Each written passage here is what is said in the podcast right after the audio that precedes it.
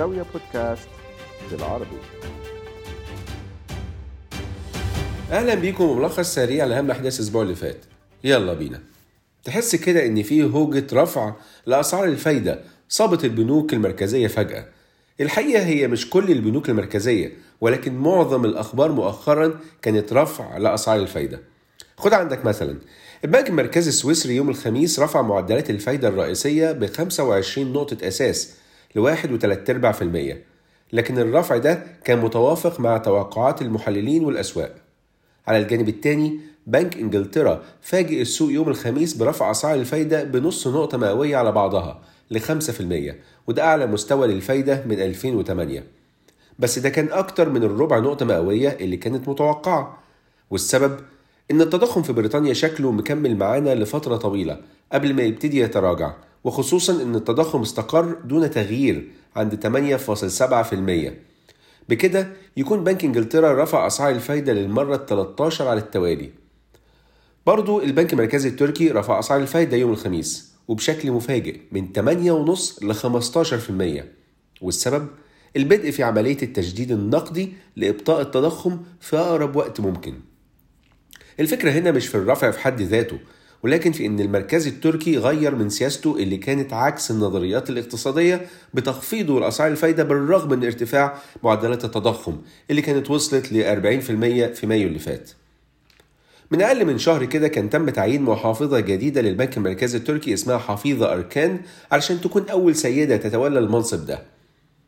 أما في مصر فالبنك المركزي المصري قرر يوم الخميس متأخر قوي على غير عادته إنه يبقي سعر الفايدة دون تغيير للمرة الثانية على التوالي. بس ده جه متفق مع معظم التوقعات. يعني الفايدة لسه عند 18.4% للإيداع و19.4% للإقراض. قرار التثبيت جه بالرغم من ارتفاع معدل التضخم السنوي في الحضر لتقريبا 33% والتضخم الأساسي ل 40% في مايو اللي فات. سياسيا بقى الرئيس المصري عبد الفتاح السيسي كان سافر لفرنسا للمشاركة في القمة الدولية ميثاق التمويل العالمي الجديد اللي بتنعقد في باريس على مدار يومين 22 و 23 يونيو. القمة بتهدف لتعزيز التعاون الدولي لصياغة آليات مناسبة لتوفير التمويل اللازم لتحقيق التنمية المستدامة اللي الدول النامية بتتمناها. برضو ولي العهد السعودي الأمير محمد بن سلمان ترأس وفد المملكة للمشاركة في القمة. وبدوره وزير الاستثمار السعودي كان قال إن المملكة منحت 160 رخصة استثمار لشركات فرنسية لكن ما قالش في أي فترة زمنية بالظبط. لكن تم توقيع 24 اتفاقية بين شركات سعودية وفرنسية على هامش منتدى الأعمال السعودي الفرنسي في باريس بس برضه من غير تفاصيل. يمكن تكون اتفاقية شركة سكوبا للصناعات السعودية اللي تم توقيعها يوم الاثنين من ضمن الاتفاقيات دي. اتفاقية سكوبا للصناعات السعودية مع شركة إيرباص لتصنيع أكثر من 100 طائرة مروحية بنسخ مدنية وعسكرية في السعودية باستثمارات بحوالي 6.6 من 10 مليار دولار وده هيكون خلال ال 20 سنة الجايين إن شاء الله. من ناحيتها مصر لسه بتحاول تجذب استثمارات وبناء عليه الحكومة المصرية عينت مؤسسة التمويل الدولية International Finance Corporation وهي ذراع مجموعة البنك الدولي علشان تكون المستشار الاستراتيجي للحكومة لتنفيذ برنامج الطروحات الحكومية. المفروض مؤسسة التمويل الدولية هتقدم الدعم والمشورة الفنية لبرنامج الطروحات الحكومية والمساعدة في هيكلة وإعداد الشركات المستهدف طرحها للقطاع الخاص وتحديد المستثمرين المستهدفين. ده غير تحسين حوكمة الشركات. يعتبر ده تاني تعيين بخصوص برنامج الطروحات بعد ما رئيس الوزراء كان عين مستشار ليه للموضوع ده علشان يتم التنسيق مع وحدة الطروحات الحكومية بمجلس الوزراء. والهدف تفعيل وتسريع وتيرة تنفيذ برنامج الطروحات بالفعل كل يوم والتاني نسمع عن شركات مصرية هيتم طرحها ولكن يتبقى التنفيذ. آخرهم كانت شركة القناة للرباط وأنوار السفن التابعة لهيئة قناة السويس اللي عايزة تطرح منها 20% في البورصة المصرية. شركة القناة للرباط وأنوار السفن تعتبر متخصصة في عملية ربط وحل السفن اللي بتعدي من خلال القناة. ده بجانب الكشف عن الغازات السامة في السفن وإصلاح كشافات السفن وصيانة الوحدات العائمة. وكان تم ضمها مؤخرا لشركة قابضة جديدة اسمها قناة السويس القابضة للصناعات والخدمات البحرية والاستثمار. من ناحيتها كريستالينا جورجييفا مديرة صندوق النقد الدولي قالت إن الدولة المصرية محتاجة تنسحب من الأنشطة اللي الدولة مش أفضل حد يقوم بيها وتتيح المجال للقطاع الخاص للنمو. وكخطوة في الاتجاه ده مجلس الوزراء المصري وافق على مشروع قانون لإلغاء إعفاءات مقررة لشركات وجهات حكومية. المشروع بيتضمن إلغاء كلي أو جزئي لإعفاءات ضريبية أو رسوم بدون الإخلال بالاتفاقيات الدولية أو الأعمال المتعلقة بالأمن القومي أو خدمات المرافق العامة. أما البورصة المصرية بقى فبتدرس حاليا إنشاء سوق للشركات الناشئة بمتطلبات إفصاح أقل من المعمول بها حاليا كخطوة لتسهيل طرحها لكن طبعا بعد موافقة الهيئة العامة للرقابة المالية. من الآخر سوق المستثمرين يقدروا يتعاملوا على سهم مخاطرته كبيرة وإفصاحاته أقل. مش عارف والله هل ده الوقت المناسب ولا لا لأن الخوف هو إن السوق الجديدة دي تتحول لسوق مضاربة أكتر من سوق الشركات الصغيرة والمتوسطة. المهم من المتوقع إن التداول على أسهم شركة طاقة عربية هيبتدي خلال شهر يوليو الجاي. ده غير أسهم خمس شركات تانية. بتتضمن شركة بورسعيد لتداول الحاويات شركة دمياط لتداول الحاويات شركة المستودعات المصرية العامة. أما الشركتين اللي فاضلين هيتم إدراجهم في سوق الشركات الصغيرة والمتوسطة وهم Fitness Prime للأندية الصحية و Digitize للاستثمار.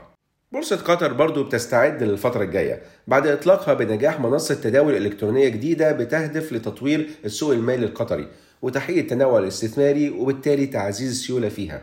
المنصة الجديدة بتضم أنظمة وحلول جديدة بتعتمد على نفس تكنولوجيا الأسواق المالية المستخدمة في مجموعة بورصة لندن. وهتشمل خدمات التداول وبيانات السوق وتحليلات البيانات ومراقبة السوق. ده غير تغطية متطلبات التداول لسوق المشتقات وتسهيل عمليات الاكتتابات العامة الأولية.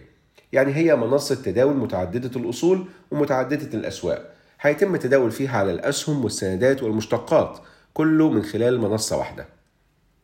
ونروح لتونس. اللي وقعت مع مجموعة البنك الدولي اتفاقية قرض بقيمة 268 مليون دولار عشان تمول مشروع الربط الكهربائي مع إيطاليا من خلال كابل بحري بقدرة 600 ميجا وات واللي التكلفة الاستثمارية بتاعته حوالي 932 مليون دولار. المشروع ده كان حصل على تمويلات من المفوضية الأوروبية في ديسمبر اللي فات بحوالي 308 مليون يورو. الاتفاق ده يعتبر أول نتاج لإطار العمل الجديد اللي كانت تونس وقعته مع البنك الدولي الشهر ده واللي بيتيح لها مخصصات ما بين 400 ل 500 مليون دولار سنويا ولمدة خمس سنوات. كل ده تونس اللي غرقانة في الديون لسه ما وصلتش لاتفاق مع صندوق النقد الدولي للحصول على تمويل بقيمة 1.9 مليار دولار. لكن اللي غير مؤخرا هم خمس أشخاص كانوا ركاب الغواصة اللي فقدت في المحيط الأطلسي بعد ما تم العثور على منطقة حطام قرب سفينة تايتانيك في قاع المحيط. الاتصال مع الغواصة السياحية كان اتقطع بعد أقل من ساعتين من انطلاقها في رحلة في المحيط الأطلسي علشان تزور حطام سفينة تايتانيك. المفارقة هنا إن واحد من الخمس ركاب كان ستوكتون راش 61 سنة. كان الرئيس التنفيذي لشركة OceanGate صاحب تسيير الرحلات السياحية لحطام تايتانيك. الأربع أفراد التانيين هم رجل الأعمال والملياردير البريطاني هامش هاردينج 58 سنة وهو رئيس مجلس إدارة شركة Action Aviation للطائرات الخاصة ومقرها في دبي. رجل الأعمال الباكستاني شاهزادة داوود 48 سنة وابنه سوليمان 19 سنة. داوود هو نائب رئيس شركة أنجرو المتخصصة في الأسمدة.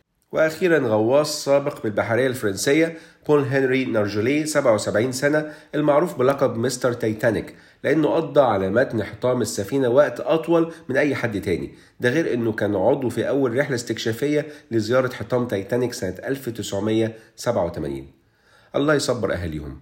المفارقة التانية هي أن الغواصة اسمها تايتن لكنها دلوقتي بقت محطمة تحت في المحيط جنب أختها الكبيرة تايتانيك. اللي كان تم العثور على حطامها سنة 1985 بس إيه اللي حصل لتايتن وليه؟ الله أعلم. لكن اللي أكيد هو إننا هنلاقي ناس تانية هتحاول تكمل المسيرة. ومين عارف مش يمكن إيلون ماسك يشد الموضوع ويعمل لنا شركة حاجة X لاستكشاف المحيطات. كان معاكم عمرو حسين الألفي من زاوية تحياتي لكم والسلام عليكم ورحمة الله وبركاته.